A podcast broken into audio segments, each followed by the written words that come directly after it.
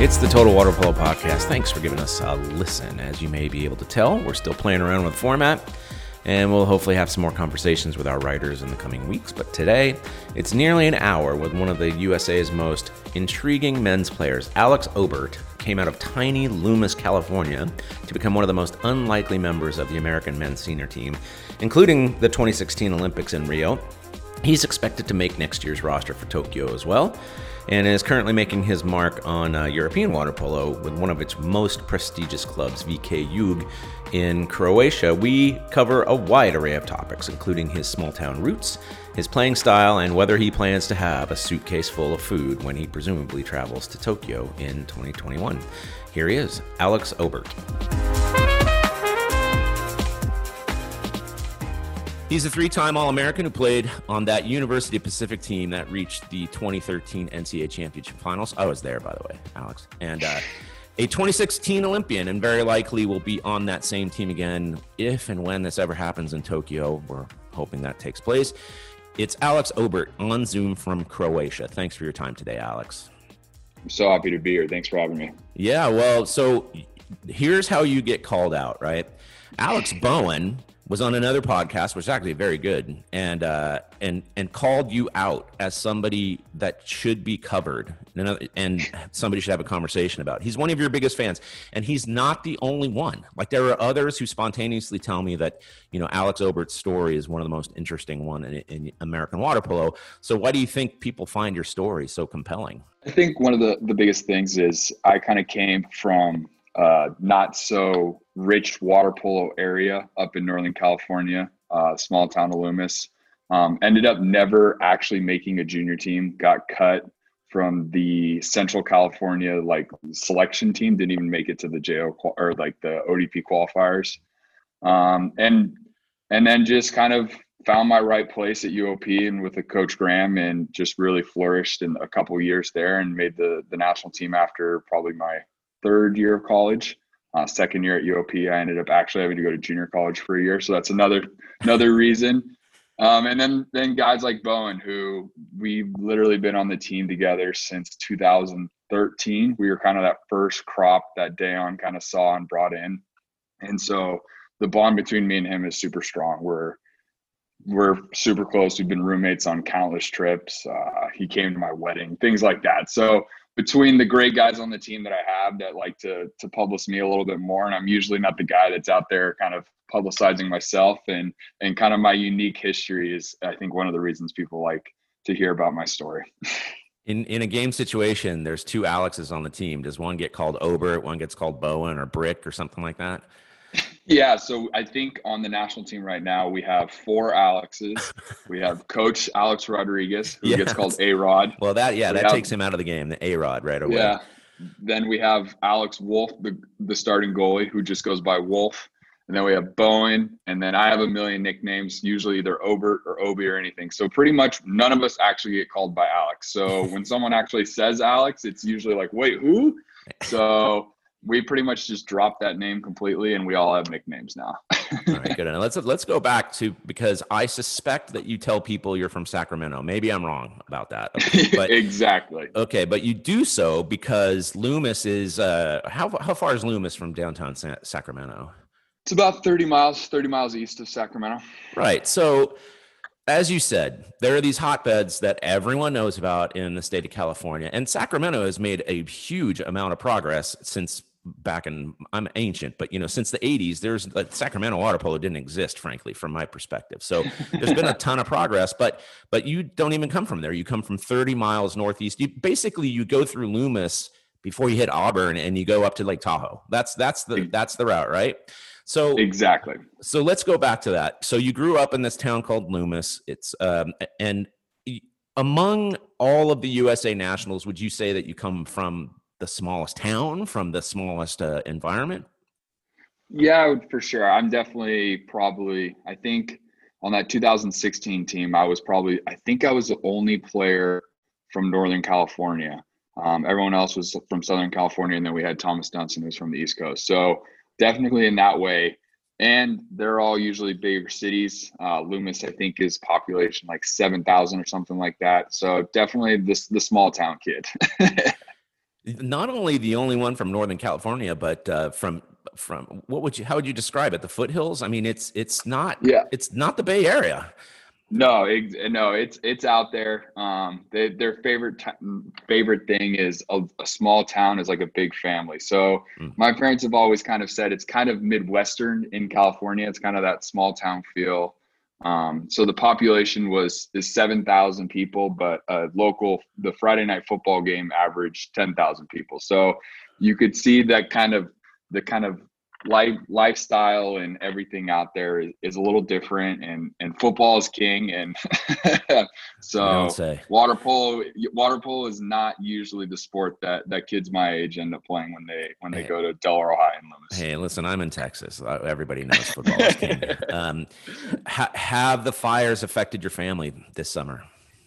Um, they definitely had to stay inside. Um, most of the time, the, the the weather got really bad, and then the Creek Fire, which was in Northern Cal, in like kind of in Central California, up above Fresno. My family has like a, a cabin out there that we've had for um, like three generations, and it it rolled right through there. Luckily, it was saved. The firefighters did an amazing job, back back burned and saved the whole point of houses. But um, besides that, luckily none of the fires rolled into Loomis. Um, Loomis actually been pretty lucky. I don't think we've had a fire nearby in probably 15, 20 years. So um, luckily, nothing nothing too bad in that area, but just the, the bad air quality. Good to know. I mean, in I, I ask because the um, the the fires that took place in California were all over the state, and California yeah. is actually a very big place to to be, and so it's unclear sometimes about whether a fire is affecting your particular area because it just seems like it's everywhere. So anyway, I'm glad. I'm very glad that your family is all good. Um, going back to Del Oro, Del Oro is the high school that you played at in Loomis, and you were yep. a, a, a league MVP. So let's let's go back, right? Town of 7,000, probably 6,000 at the time, right? Um, so how did you start? What was the water polo community like? Uh, you know, it, yeah. it, it had to start somehow. So how did that work? So the very, very beginning, about I think it was fourth grade, um, I tried water polo and absolutely hated it. Um, so I played for like two months, didn't like it at all. Um, then coming up to high school, my dad was really big on playing. Uh, he wanted me to play three sports: one in the fall, one in the in the winter, and one in the spring. Um, and at that point in my life, I thought I was a basketball player. I'm going to play basketball all four years. I'm going to hopefully get a college scholarship in basketball, and this is my life. Um, and my dad was like, "Okay, but you have to do something in the fall to stay in shape for basketball season." So I was all signed up to play football because that's what every freshman kid in Loomis does. You you play football, you wear your football jersey on Friday, everyone comes out to watch you. The whole town knows who you are if you're a football player and all that kind of stuff. Um, and I really I tried football in the past, didn't really like it too much, wasn't that great at it, and I liked being good at things. So one of my buddies was just like, "Hey, like, why don't you just come try water polo again? Like, it'll be fun." And and at the time, and up until probably a couple years ago, the Del Oro pool was six lanes, 25 yards. Half of it was three feet deep, where it was legitimately impossible for me even to, to egg beater. And I decided to give it a shot. I was because of the similarities between basketball and water polo. I picked it up real quickly again, and actually way better this time. And I kind of learned now that I kind of had more basketball skills. I kind of enjoyed water polo a lot more because I saw the similarities. Um, and then ended up playing my freshman year, doing did pretty well. wasn't the best player on the team, but just had some attributes that a lot of kids my age didn't have. Played basketball my freshman year. At this point, I hadn't grown yet. I was still probably 5'10, 5'11, trying to play center. So I sat on the bench the entire year and then I realized, hey, maybe I'm better at water polo. So that's kind of the long-winded answer how I got into it.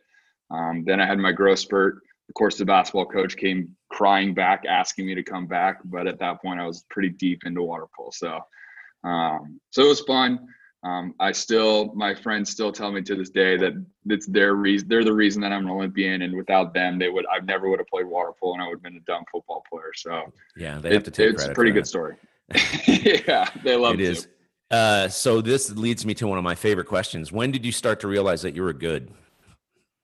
Um, probably I don't probably my sophomore year. Um, Del Oro didn't have a great team, so they had to pull me up to varsity my sophomore year with two other my teammates, and I was like, "Oh wow, I'm up to varsity!" And then I got pulled up to varsity, and then a month later, I was the best player on varsity, and I was like, "Whoa, what's going on here?" Last year, I was just a regular player on the JV team, and I had kind of started growing into my body and things like that. So really, my sophomore year, I was like, "Oh wow, I could be good at this." And at that point, I was just like, "Oh, maybe I can go to a junior college." And then, so so my goals have been step by step. I didn't really realize even throughout how good I could really be.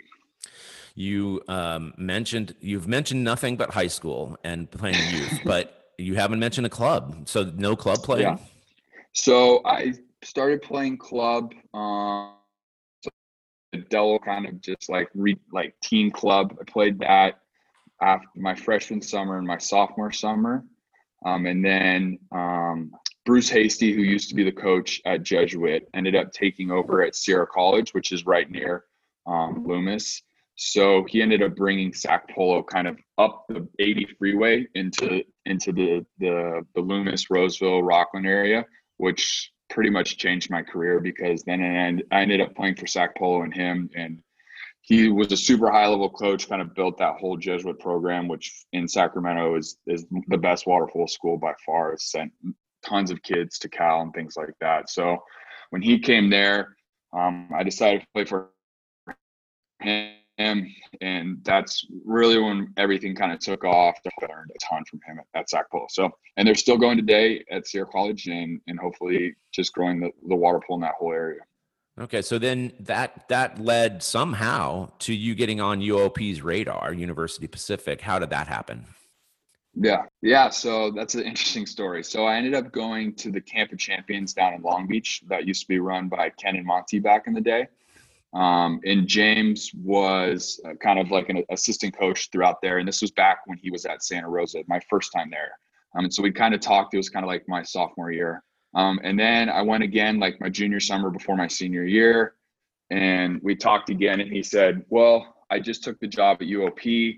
How about you go to Santa Rosa Junior College for two years and then you can come play for me at UOP? And this was like before my senior year um, of playing. And so I started talking to the junior college and everything like that. And James kind of put me in contact with them. And then halfway through my senior year, I got an email from James that said, Scratch that. Why don't you just come here now? oh, good news. Uh, why not Sierra, yeah. by the way? Is it just because he was familiar with the program in Santa Rosa? Yeah, yeah. So James came from Santa Rosa. He yeah. was a Santa Rosa coach for two years. Obviously, I was looking at at Santa Rosa, Sierra College, and and American River College, which is the other college right. in Sacramento. And I ended up actually going to Sierra for one year in between high school and UOP. Um, I did something called a gray shirt, which not a lot of water polo players do. Like me, again, another weird uh, story. I ended up taking. So the way it works is you take under 12 units in your first class in your first semester. So this is kind of something that football players do a lot um, allows you to kind of like grow up physically and mentally. For me, those were both things I needed to do coming out of high school. and so I was at Sierra for a year. Um, I was just like a practice player, and then I swam on the swim team. Um, and that was kind of the, the trade. They would let me practice, and and obviously my club coach was the Sierra team coach, so he loved me and just let me train. Um, and then the following year, I went to UOP again in 2011, but I was technically still a freshman. Mm. Um, so I kind of saved my eligibility and was able to grow up mentally and physically. Gray shirt. That's a new one for me. Yeah. Um, yeah.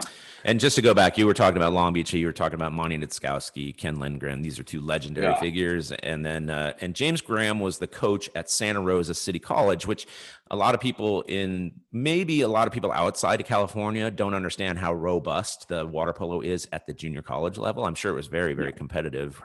Um, so you got on UOP's radar. Um, you you have been cited as saying things uh, good things about Coach Graham. Um, I would consider him maybe the most innovative coach in the NCAA. So, what was your experience? Uh, my experience with James is, I mean, he's still one of my biggest mentors. I still talk to him a good, a good, decent amount. And the thing about James is he's not afraid to make changes, and I think that's something that's super uh, admirable about him and something that I try to take from him because 2011, I came in as a freshman. We had probably one of the most talented teams in the country, loaded with seniors, loaded with great international talent. I was coming in as a freshman who could contribute and play. And we lost every single game by one goal and ended up, I think, seventh, I think eighth or seventh or eighth in in the MPSF. And at this point, we I think we lost to USC in sudden death overtime. They went on to win the NC2A. That so, sounds familiar. Yeah, that later on. But James came after that season, decided that he didn't want to do keep repeating the same thing over and over and getting the same mistakes. So decided that he was going to take the whole off season to kind of run the numbers on water polo, which for me was super intriguing because I'm in I'm actually I graduated an engineering degree, so I love numbers also. So it was an easy way for me and him to communicate. So after that, he kind of came up with this whole new system of playing and kind of looking. He always wanted to try to prove why he wanted to make a change with numbers, and so that was something that was super easy for me to buy into because he presented some data to me. I would understand it and then I would try to then help my teammates understand it because sometimes it was a little too too mathy for some of the other majors in, the, in, in on the team. But I always had a great connection with him because we kind of thought similarly.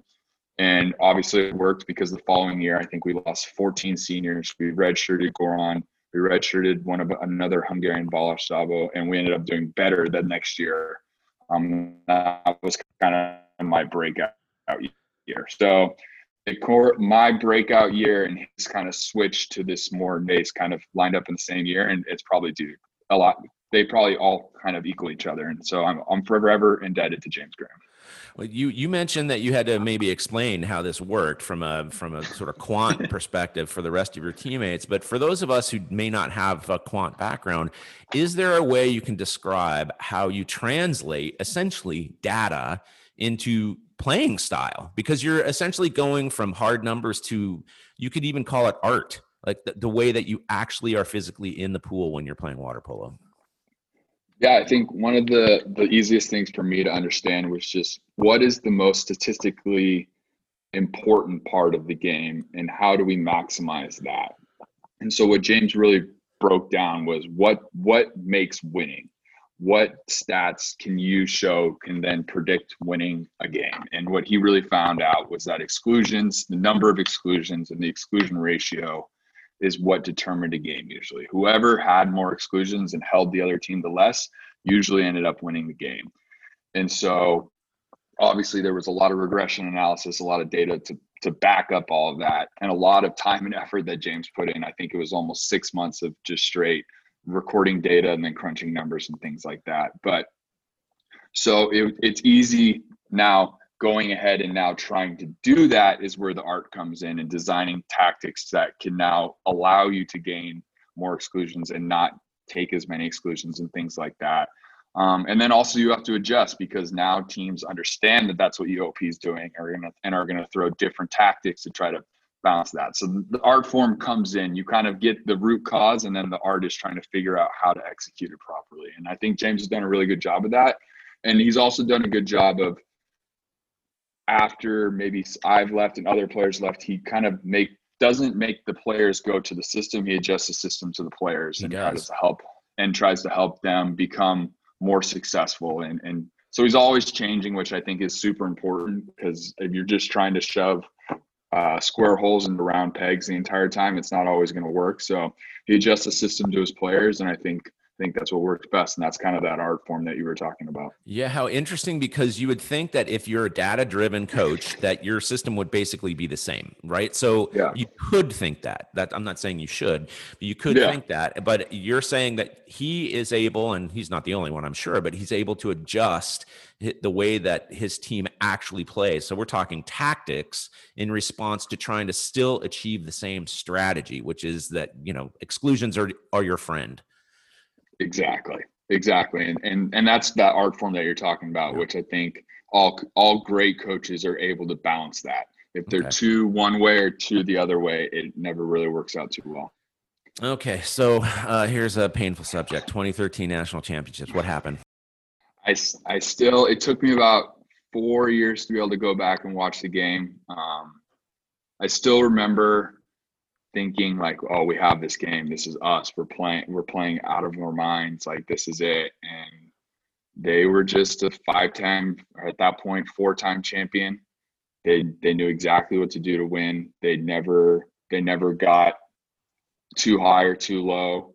We were the new the new kids on the block, never really been there. So excited to be there. Probably got a little too high and, and let them back into the game. And then and then they just closed it out and and it's it's something I'll never get back. I think that's something about college people don't understand is you have such you have such a finite number and, and for us it was that one time over the last 50 years that we had that opportunity um, but it's it's a game I'll always cherish. That was one of the best years of my life. Um, I love the, those teammates. I talk to those teammates all the time from around the world because that team was so from so many different countries. And yeah, it, it hurts. Um, it still hurts, but it still drives me to this day. I mean, I still want to get better just because of that game. And and it's and it's been awesome. And I, it's something I'll never forget. You're one of the first people who's actually described it as um, maybe you guys got a little too intense, and USC has this sort of almost not robotic. It's not, that's not the, to say, but they're just so accustomed to what you, yeah. as you said, going out there and winning. And I remember speaking to somebody very high up in in water polo at the time, and and I I said, "What happened?" And he said, "They just didn't know how to win." And and that's you could take that as disparaging, but I think it fits with what you're saying is that your experience at that level was basically none, whereas USC had been doing this for for several years in a row. Is that is that a fair way to uh, appraise it? Yeah, I definitely think that's a fair way to look at it. If you look back now, um, I think that UOP team in 2013 was probably one of the most talented teams ever. I mean, we had a Hungarian Olympian. I was an Olympian. Um, Malkus at that time, I think, was the best goalie in the country. And then Goran, who, who could have been an Olympian if he wanted to, but now is still dominating the Australian League. Um, and it was interesting because I ended up in 2015 before the Olympics living with Nikola Vavic, who was the guy who had the game winning shot, um, won four championships and everything. And, and obviously, me and him a lot of talks about it. And he even said it and he knew that we were a more talented team and everything like that. But as in his said he was like that was my fourth championship. I had been there. And for us we we hadn't. And we didn't re- we didn't win MPSF we didn't win norcals or socals. So we didn't really have that that championship and finishing experience yet. Um, and it sucks that we kind of put it all together right at the end and i still think we sh- we should have won that game. We had we had the opportunities and everything um, but it, it it takes a little it takes more than just talent to win and that's what's really taught that game taught me and, and it's drove me from this today from that day to just do everything i can to win no matter what I wrote a piece, maybe my favorite piece that I've ever done after that game, because it was absolutely wrenching to watch the end. And uh, and I'm, I you know, I don't think it's any secret I was rooting for you because, and not because I'm rooting against USC. It's like it's novelty and new teams are really interesting and it was just crushing the way that things ended. And and um, so anyway, I'm I'm glad you got to share a little bit about that. uh, yeah, well, it's not you know it can be super painful, but you obviously look back and and uh, with some fondness as well. So uh, that's that's very cool. Um, so uh, I want to get to your playing style a little bit, and this goes to what a lot of other people are saying about you, which is, and, this is these are my words, not theirs, but you seem to be maybe the only one on the men's national teams that you can fairly call a utility player. Is that something that you want? Is it something you work on, or would you rather just be known as a center? No, it's definitely something I work on, and it kind of goes back to this that 2013 game in the fact that I don't care about like the label of a center or this or this. I just want to do whatever the team needs to do to win. And so ever since my my maybe first day on the national team, Dejan has always told me like, okay, I'm going to need you to play center. I'm going to need you to play center defense. I may need you to play left side. I may need you to play right side. And so I've taken pride in the ability to be able to do whatever the team needs. And that's kind of how I look at it and I like being able to be utility. So if something happens, I'm usually the first guy that can fill in.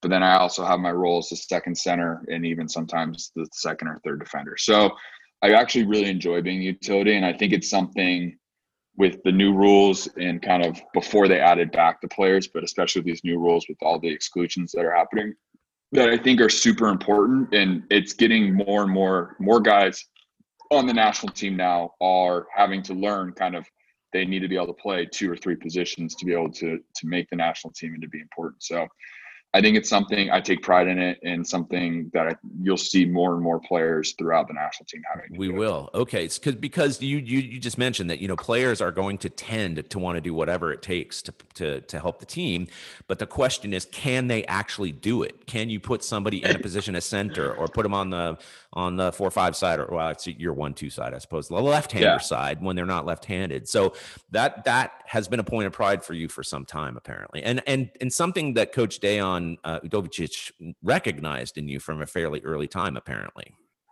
Yeah from from the very beginning. So he he actually made me i was a center at uop in 2012 but when he brought me to the national team immediately made me a defender and was like okay you're going to play defender at least for the next year.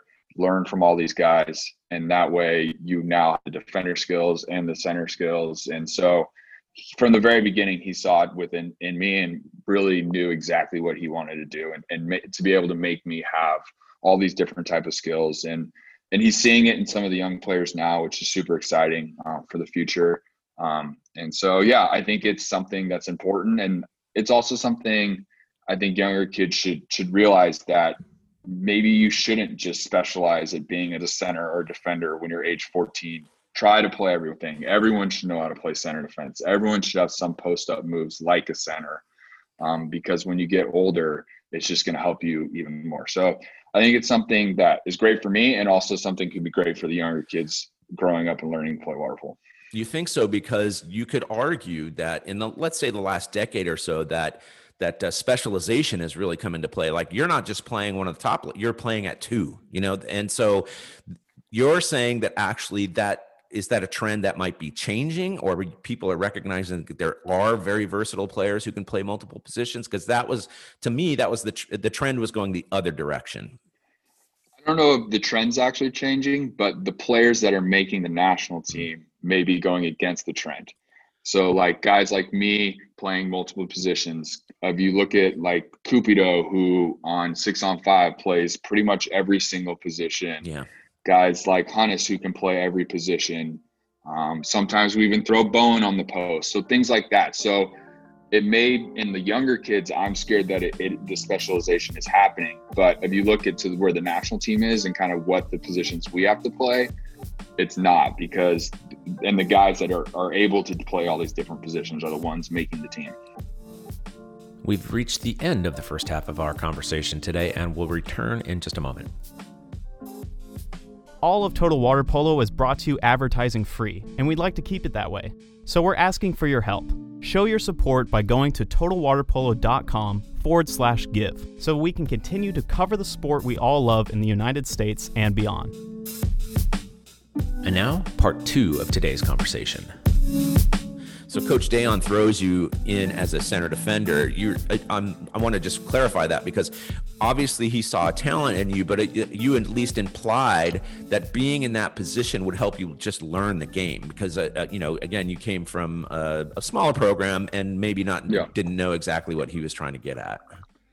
Yeah, exactly. I mean, my first first summer with Dejan was my first like national team experience at any level. Most of the guys that had been on that level had played youths, juniors, had traveled overseas to play water polo, kind of knew what it was like going to hotels. For me, it was all brand new. So Dejan really put me in a position where I was able to learn, um, able to learn behind some great players. At the time, JW and John Mann were our center. So and it was funny. Dejan knew that he was going to have me as a defender, but in his long plan, he knew I was eventually going to move back to center. So I was roommates with John Mann from the very beginning, all the way up through the entire Olympics, and he was my roommate when I took when I became the second center.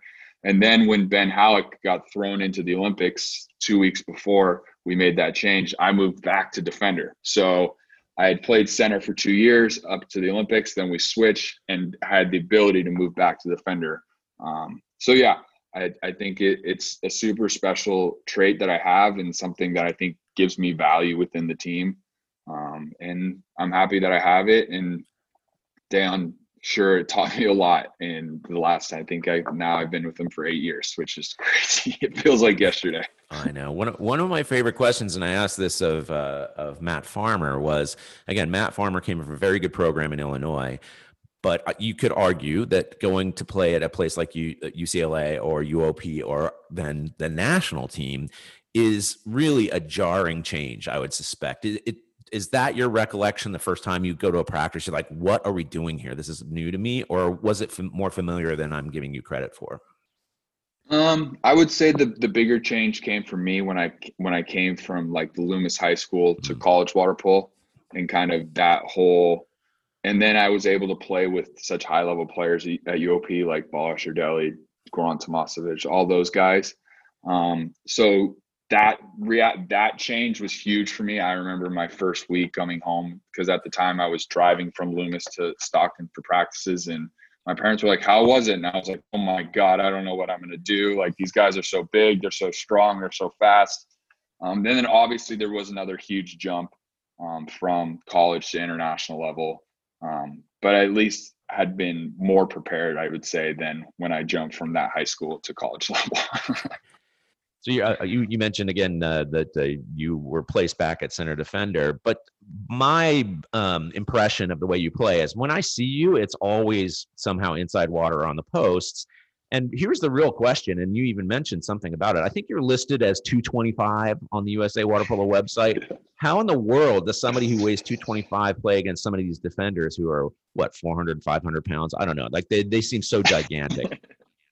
yeah, it's it's been tough. I've been trying to to gain weight and and try to get up where those bigger centers are, but just that's just not my body type.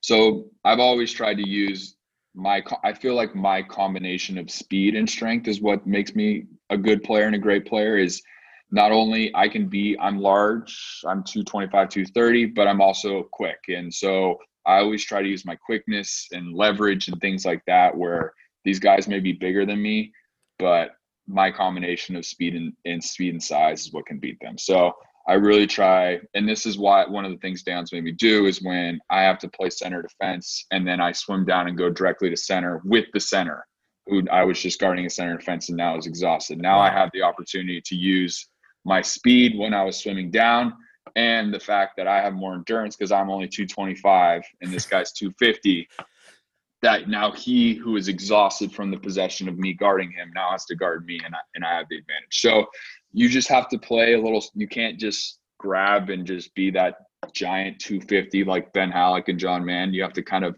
use your speed a little bit more and, and some smart moves and, and just good coaching that sets you up. So a lot of times I'm coming in off movement instead of just coming in and starting at center like a normal like a normal center. I try to come in off a drive and then work. So you just have to make little adjustments, but um, they, they all they work for me, and it and it's an opportunity to grow, and for hopefully other other centers, maybe my size, to to grow into the national team too. I love how nonchalant you were about saying like, "Oh, Dejan wants me to go two to two, and I just started to like just collapse in my chair. Like uh, I'm already tired. Like I can't even imagine playing that kind of role. So um, these skills obviously translated to the point where you are now on one of the great European water polo teams. You're playing at Jug, which is in Dubrovnik, Croatia. Um, this is your first year. You played in Greece last year, if, if I have that correct. Yep. The LEN European Championship draw is Monday and uh, yeah. tomorrow that's tomorrow actually. And here are the te- here are at least two teams that are listed there olympiacos and pro recco so you are very likely to match up against one of your usa national team buddies right? Uh, max irving is playing for olympiacos hallock is playing for pro recco does that make any difference? Are you would you be would you rather avoid playing those guys or do you do you really look forward to playing against those guys well, first, I haven't really been able to see any of them since quarantine because we weren't able to practice after that. And then I immediately came here and they went out there. So, first, if we got drawn together, it would be awesome. I could just see them. So, in that way, I, I would love to. And the funny thing is, Ben is probably one of my best friends on the team, being, being the centers. And Max was my teammate in Greece last year, where we both kind of we gelled together as teammates and played well enough that we both went from a small Greek team to both playing Champions League this year at some of the top clubs in the world. So I owe a lot to Max playing with me last year to being in the position I am now. So I think I would want to match up with them um, just because I, I love to compete with those guys. We get after it and practice together, and it makes us better. And I think it would be a lot of fun to play them. Um, I'm sure the odds are that I'll probably play one of them. So I'm excited. Um, and I'm just super happy that we have, and Hannes is also on Olympiacos. So That's we have right, yep. four, we have four national team players in the wild card for, for Champions League. And hopefully we might be able to, I think one or two guys, um, maybe not. I think, but just to have four guys playing Champions League is is pretty impressive for the for the U.S. team, and not something that's happened very often. Yeah, no, there's a there's definitely a mixed feeling in my experience about Americans who go overseas to play because uh, obviously they're looking for talent, but in the past, at least, there have been uh, occasions in which Americans are going over there and they're playing for very little or no money and again this is this comes from my own uh, relationships with people who played overseas and and and so those americans sometimes are resented because they're basically free labor. And um it's it's a very sort of crass way of putting it but it sounds to me like that has changed actually and that so that you're simply and and it's mixed right? Because you're getting paid but you're your uh, USA national team uh, teammates who are still NCAA eligible are not getting paid. So they've, they've made some sort of arrangement. But it, it sounds to me in general that the Europeans are more welcoming uh, to ha- having you guys there. Yeah, for sure. And I think that came a lot with with Dejan taking over as the national team coach. He had a lot of connections in Europe, so there's just more trust um, between the clubs now. And now now that they we've been there for a few years, we've kind of showed okay, we have the talent, we have we have the desire to play, um, and so and we are a little bit cheaper usually. So these clubs that are kind of in tough times right now probably want to take a good deal and and get a good American player, um, and so we it's been good and it's really it's very lucky that the players and grateful that the players that were in college and not able to play this year before the Olympics are able to come and play in Europe this year, and that the NCAA allowed them because the NCAA easily could have not allowed them. And oh yes, the, they could. In the and in the past, probably wouldn't have.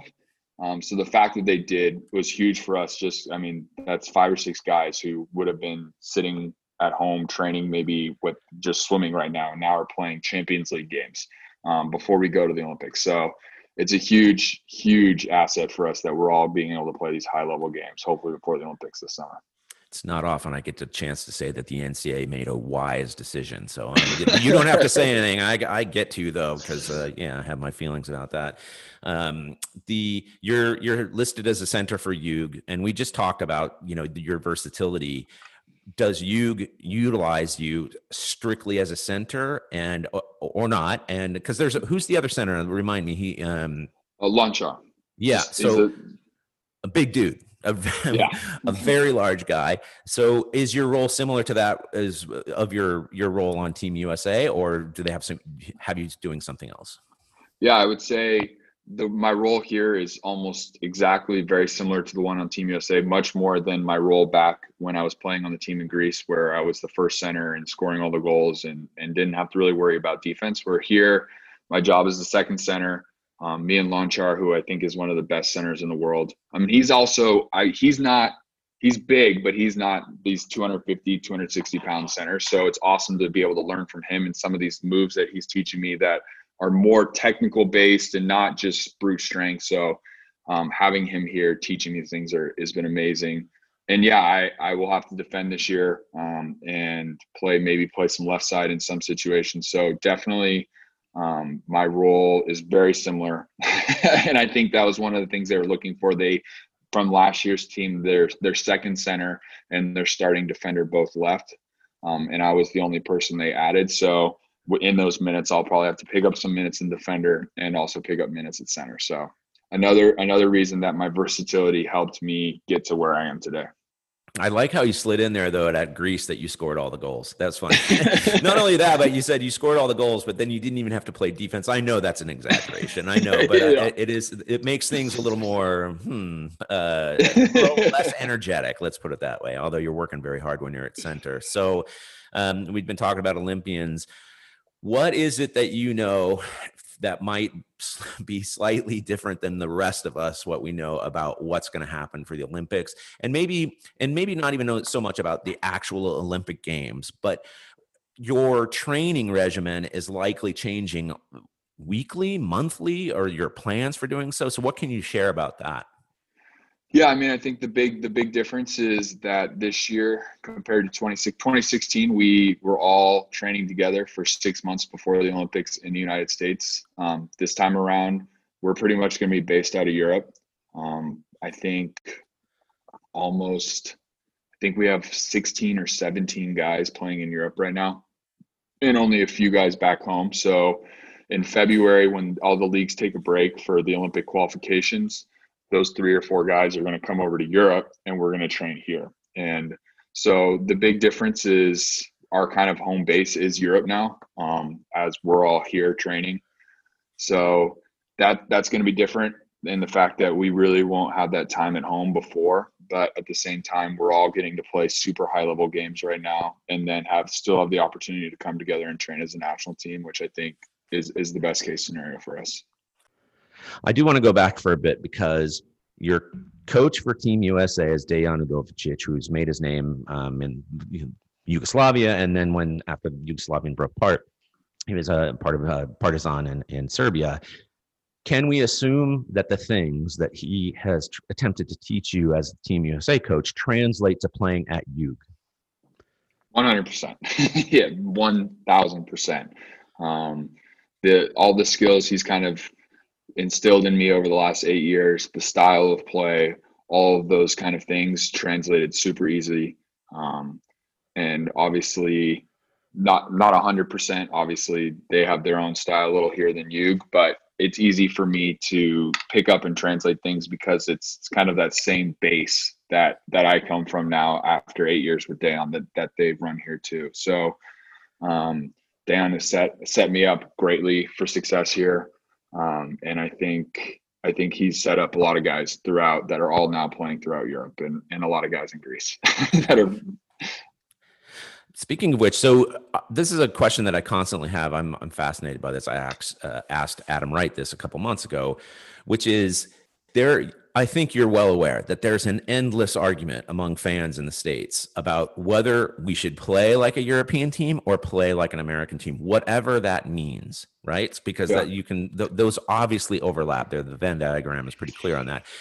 Do you even have an opinion on that? Um, and maybe you could even help describe as best as you can what is the American style? Yeah, I think I think that's super interesting because I actually think we right now play a very American style, but Dejan tries to teach us kind of the European skills. Because growing up in the US, we don't we don't build a certain set of skills. Probably a lot of legs. We're more of a swimming country. We're usually better swimmers than we are with our legs, so we work a lot on legs. Um, but the things like me going from center defense to center, that's not a normal European style. So that's kind of what people, at least around the world, see as the American style. Now, I don't know. Now, I don't know what people within America see as the American style, but um, we have a lot more movement in our offense and I would say a lot of Europeans. Um, usually, it's me driving across or posting up or things like that, or Johnny Hooper moving a lot. So I would say we we probably right now play more of an American style, a lot more movement, um, and I also think that the new rules coming from FINA also reward that style. Now that um, there's a lot less of you're impeding someone at all on defense, you're going to be excluded, which then allows the, def- the offense to really incentivizes them to move, which helps us because we're a, we're a quick team. Um, so I think right now we have a good mix um, of this kind of European skill base and then our American style, which kind of still leads to our skill, best, our skills set of skills we have right now um, going right now. So hopefully we can put it together and be successful with it. But we have a good little European uh, US style right now. You're suggesting that Dejan was able to recognize, at least at some point, that um, that there is something that's American about the way that uh, that all of you play water polo. Is that true, or was there ever a point where he was basically saying? No, don't play that way, play this way? Or was it just adaptive along the whole way? I honestly think he knew it before he even mm. came to the U.S.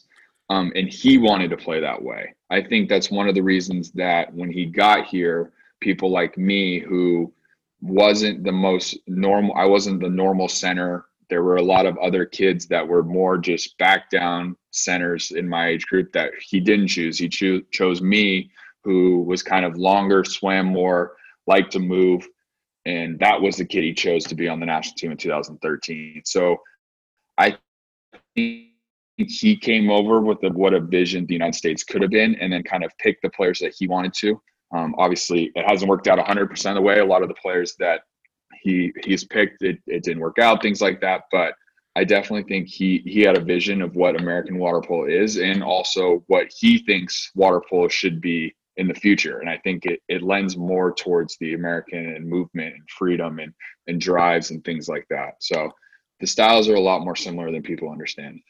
What's fascinating is that's exactly the way that you could describe the style of the American teams back in 84 or 76. You know, th- this is the Monte Nitzkowski thing is who, who many would say that it was revolutionary in, in establishing. And you should be aware of this probably as a basketball player is that all these picks and everything uh, at least if you listen to the, uh, those who've been around American water polo for a while, say came from Monte or from other yep. Americans. So it's very interesting because you would think that he's a Serbian coach. There's been a great deal of influence in the states from just lots of highly skilled coaches and players coming from overseas that suddenly it's just a bunch of brute force big guys who can shoot or if you're hungarian you just counter all the time right? So yeah. but but you're saying uh, uh, that your skills or your your tactics and and techniques are largely similar to what what you would see in say 1984 different rules different rules we yeah. get that part yeah. Definitely. And and i think i think i think the europeans are actually coming more towards our style now too. You can see a lot of European teams running picks and things like that, and, and, plays that maybe we threw that now they are saying, "Oh, this this works in this new style. We should do the same." So um, even the European style, I would say, is moving towards those picks and those screens and, and all the movement. So it's a really interesting time in water polo you're you're making a lot of fans right now because I think that there are many who would say that the game had gotten stagnant, a little boring, and uh, the, so the new rules were obviously intended to do that, but also just style of play. I think people, uh, uh the fact that those are being adopted, those those tactics are being adopted by European teams is uh, very cool. Let's um, I'm going to let you go, but one other question, which is the games, the Len games that I've seen have no fans, and so is that is that the case? Am I missing something? Yeah, so I think right now they're limiting it to a few fans. Like we've played a few games and there's been maybe 15, 20, 30 people there max. But yeah, they're not allowing full fans like they would normally have.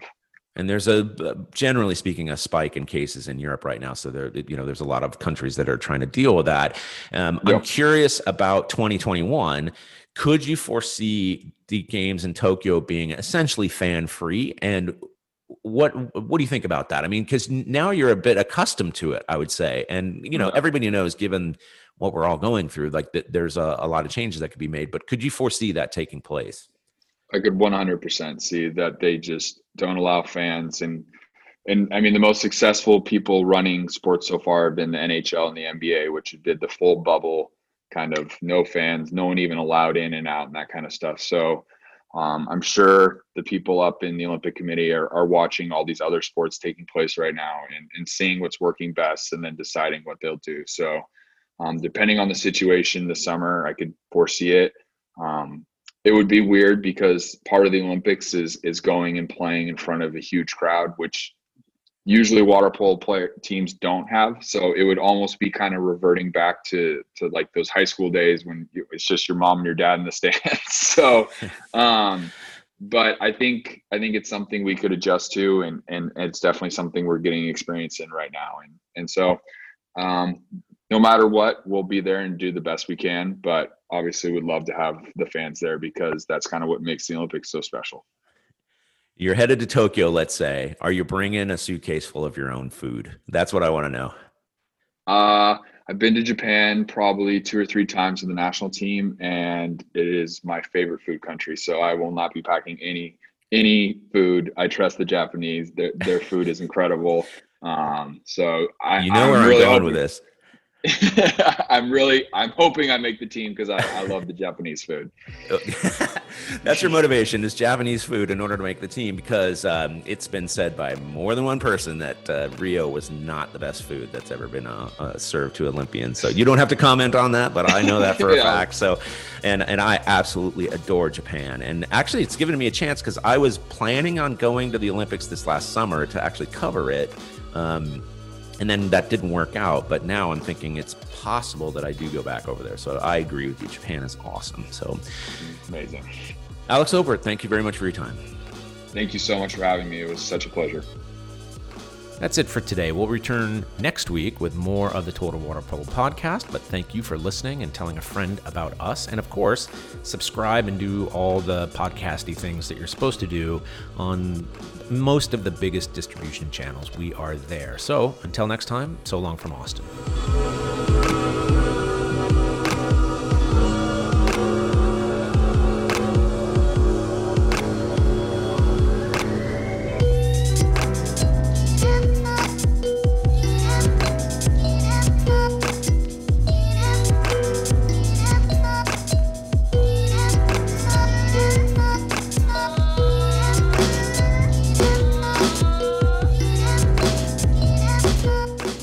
Production of TWP Sports LLC.